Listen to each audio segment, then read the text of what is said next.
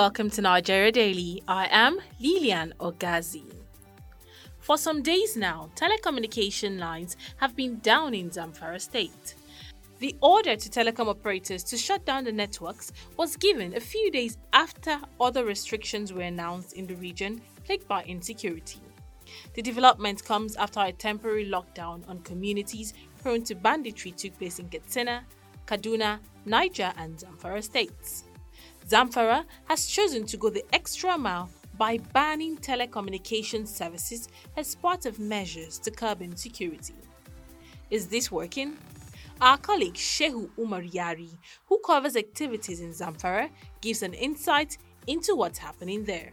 As announced by the state government, all telecommunication services have been disrupted. Rural filling stations, rural markets, ban on uh, sales of petrol in jerry cans. The state government is taking the measures to box the armed criminals to corner. With regards to the seizure of telecommunication services, authorities said they are taking the action to uh, cut the link between the armed criminals and their local collaborators so that they won't be exposing the security operatives deployed there for operations to danger or possible ambush. Okay, so you currently now are not in Zamfara, am I right? Yes. Has telecommunications really been cut off, and how have you been able to get this information? Yes, we are getting the information from some locals that are traveling outside the state.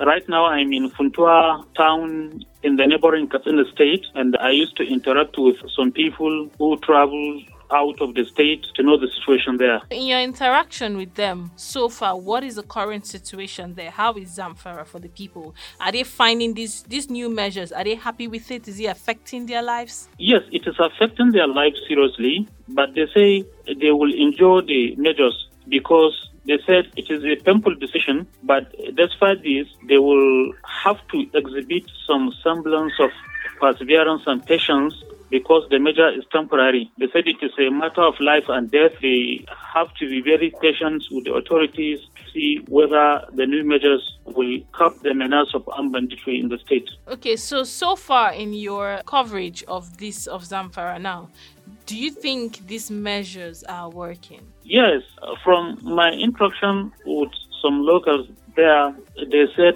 the major is working. There was somebody that told me about 20 captives, kidnapped victims, were released without paying ransom. They were kidnapped from his village in a local government area of the state and they were released, especially with this ban on sales of petroleum in jerry cans. The armed bandits are finding it difficult to move because most of them are operating on motorbikes. If sales of petrol is halted, they will find it very difficult to move from one place to another to carry out attacks on communities. People seem to be very cooperative this time with authorities and are, are, very patient with whatever measure is taken by authorities to curb the menace of banditry. They said they have been suffering for quite a long time and they suffered a lot as a people. So measures like these by authorities should be welcome. And it is temporary, as they said. There is no problem having a pen in removing another pen. That's what they are saying. That was our colleague who covers Zamfara State, Shehu Umar Yari. Apparently, this new development has put bandit activities on hold in Zamfara states. What about other states? Despite the lockdown and ban on economic activities in other states like Niger, Kaduna, and Katsina, stories of bandit attacks still make it to the news. What is happening in these states? Some residents of Niger State speak on the ban and how effective it has been. Okay, my name is Ali B. Abdul Malik. I'm uh, from uh, Minna in Niger State. I think the measures are not effectively working because last week there is a cattle market, there's a village after uh, Paipo, there's a cattle market, and I think that that same day the market was open, business was on, and there's another one in AG too. All these markets operated, even though it was the same week that these uh, measures were taken. And as we're talking, as I'm talking to you, I just I just heard from radio about those vigilantes that have been attacked by bandits. As at last week, those markets operated in Tungamala and in Beji. Everybody can see what's happening in Zamfara. We've been seeing from the social media, we've been speaking to some of, you know, in Zamfara, some of them will have to go to Funtua for them to call. So, and they've been telling us stories of what has been happening there. And I think the, the major is taking is very, very effective. Even the notorious bandit, Truja and others have been arrested. We can see him on the social media. So I think uh, if that should happen in Niger for maybe a week or some few days, it will be better if that same thing is happening in Niger the way it's happening in Zamfara. My name uh, Ibrahim Aikibuja. I'm a resident of uh, Minna, Niger State. Basically, I would say um, there are a lot of lapses as regard implementation of those directives by the government, especially when it has to do with the issue of movement and the curfew of uh, motorcycles around Minna and other areas that those curfews were made for. However, the entire thing actually has not uh, been fully in place. I am not going to say it has failed, but of course, for me, I've not seen the implementation being carried out diligently. Hmm. I know maybe the government is overwhelmed on the other hand, but then we must not treat this with kid gloves. I hope what we are reading and hearing happening in the bushes around Zamfara and Kaduna will get to our side so that we'll get rid of these monsters. So, yeah, I think our own case is a bit different. We have not reached that situation where we will have to completely cut off the network before we achieve what we want. Because some of these things are not perpetrated by availability of our networks or something. Uh, so I'm of the view that there should be serious military action against the bandits. What we are seeing in Zamfara is a military action, full-fledged, from the Air Force and the Land Act, a joint team of uh, military action. If we can get a replica of what uh, what is going on presently in Zamfara, of course, without the issue of saying we want to cut off the people from the uh, from having access to network and all of that, I believe there will be an improvement. Those were some residents of Niger State. You're listening to Nigeria Daily, and we'll be going on a short break. Do stay.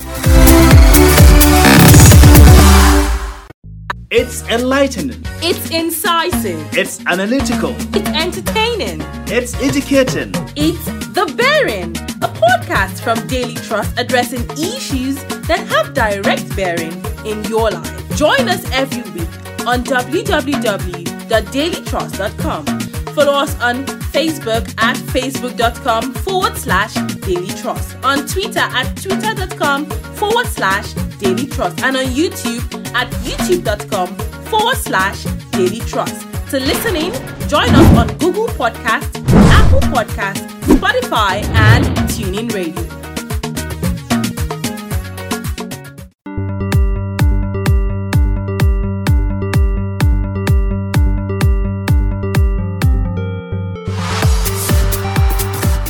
You're welcome back. This is Nigeria Daily, and we're talking about the efforts put in by the governors of Zamfara, Katsina, Niger, and Kaduna State in fighting banditry in their state. We spoke to some residents in Niger on the effectiveness of the lockdown on affected communities as implemented by the government a few days ago.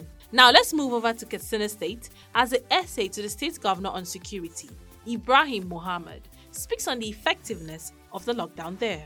Yes, because you see, the moment you synergize, you network together, you achieve common results. That is covering the general insecurity. When these just come together and do the same approach, it will definitely assist in degrading the level of uh, the uh, impunity by these bandits. Okay, so is it working in Katsina State? Uh, it's working, definitely, because it's reducing the level of their potency to act with impunity. Because the moment there's no network that they can connect, this will definitely suffocate their thinking of kidnapping. Because if you kidnap, you cannot reach out to the victim's family to negotiate. It means you're keeping a burden with you. Okay, So but it's a good measure. But Mhm. sir, currently in Katsina now, we had the story of um, the lawmaker um, wife and two children that were kidnapped, and also That Kat- was before the uh, enforcement of this network suspension. so currently in Katsina there is a network suspension Uh, definitely. because we're aware of just the Zamfara own that was put out. So Uh, the, the Katsina one is also in process. So definitely we are working to see that uh, we reduce the level of contacts. Okay, So it will help us to reduce the level of uh, insecurity in the region. to be clear, sir, is it in process or it's already been? Um, It's in process. is It's in in process. So prior Yes. to this network own that was in process, the initial lockdown was it a success? Because we still saw the case of this kidnap that happened after the lockdown happened? I think if you understand the concept of asymmetric warfare, you will know that as you move to the left, the criminal move to the right. And the problem we're facing that of informants that are exposing the moves by the security agencies. But to be fair to us, you know, the level of criminality in the state is reducing gradually. And uh, by the special with these measures we're putting in place, definitely we'll be on top of the situation. That's the assurance we're giving people. That was the essay to the Katsina State Governor on security, Ibrahim Mohammed. Is the banning of telecommunications a solution? Let's listen to Kabiru Adamu, a security analyst, as he tells Bilkisu Ahmed how he sees the issue. Uh, so yes, it may be a bit too early to reach that conclusion that it has reduced because when you want to say that, you have to show metrics, numbers to show that before the introduction you were having probably 10 attacks a day. But since the introduction you've been having two or one attacks. Now unfortunately the government has not provided that. However um, we can authoritatively say that measures such as disrupting the ability of gunmen and other actors to communicate among themselves is an effective measure in containing security challenges Another method is also to limit the ability of those groups to discuss with the parents or loved ones of their victims. Because remember, they are going into this to collect money. And where you stop uh, that ability of, of them to contact the loved ones, then it becomes a stumbling block for them. If they abduct and they can't collect the money, then why would they even continue the abduction? So it is a good development.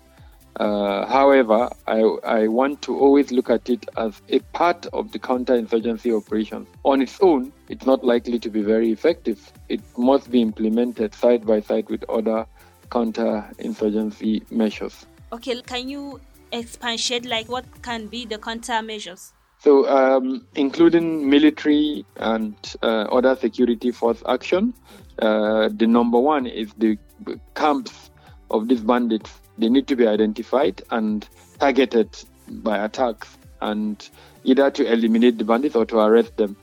Uh, that's that's very important. Number two, the relationship between Nigeria and neighboring uh, countries such as Niger. Remember that if we ban the sale of petroleum or the use of phones, and these uh, elements are able to go into Niger to get the foil or to get SIM cards with which they can communicate with. Our effort will be an exercise in futility. Likewise, uh, we should extend this measure to neighboring states. If Zamfara does that, and Katsina and Kaduna, as well as uh, Sokoto, doesn't do it, then these bandits could just move to Sokoto and continue their communication.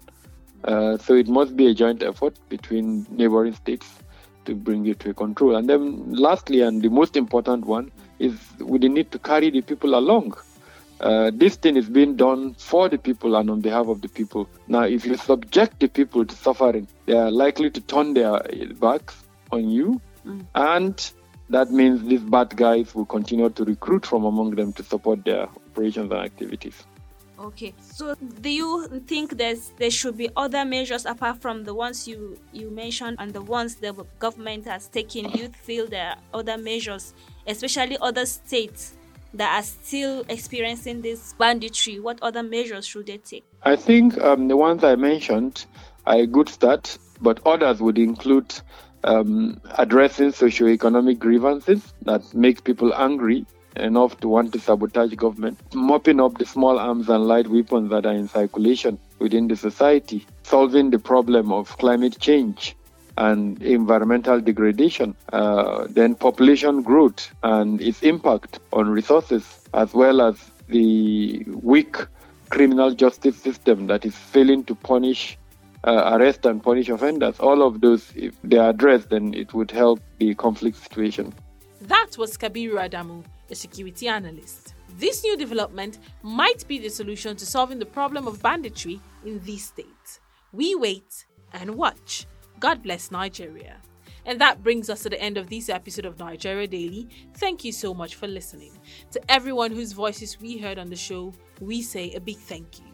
Nigeria Daily is a Daily Trust production, and remember that it is open for sponsorship and advert placement. You can download these and other episodes on dailytrust.com and on buzzsprouts.com. You can also listen on Spotify, Google Podcasts, and TuneIn Radio. If you have questions or comment or intend to sponsor an episode of the Nigeria Daily, let us know on our social media handles on Twitter and Instagram at daily underscore trust and on Facebook at Daily Trust. Better still, you can send us a message via WhatsApp on 0913 893 3390. That is 0913 893 3390. Thank you for listening and bye for now. Bye.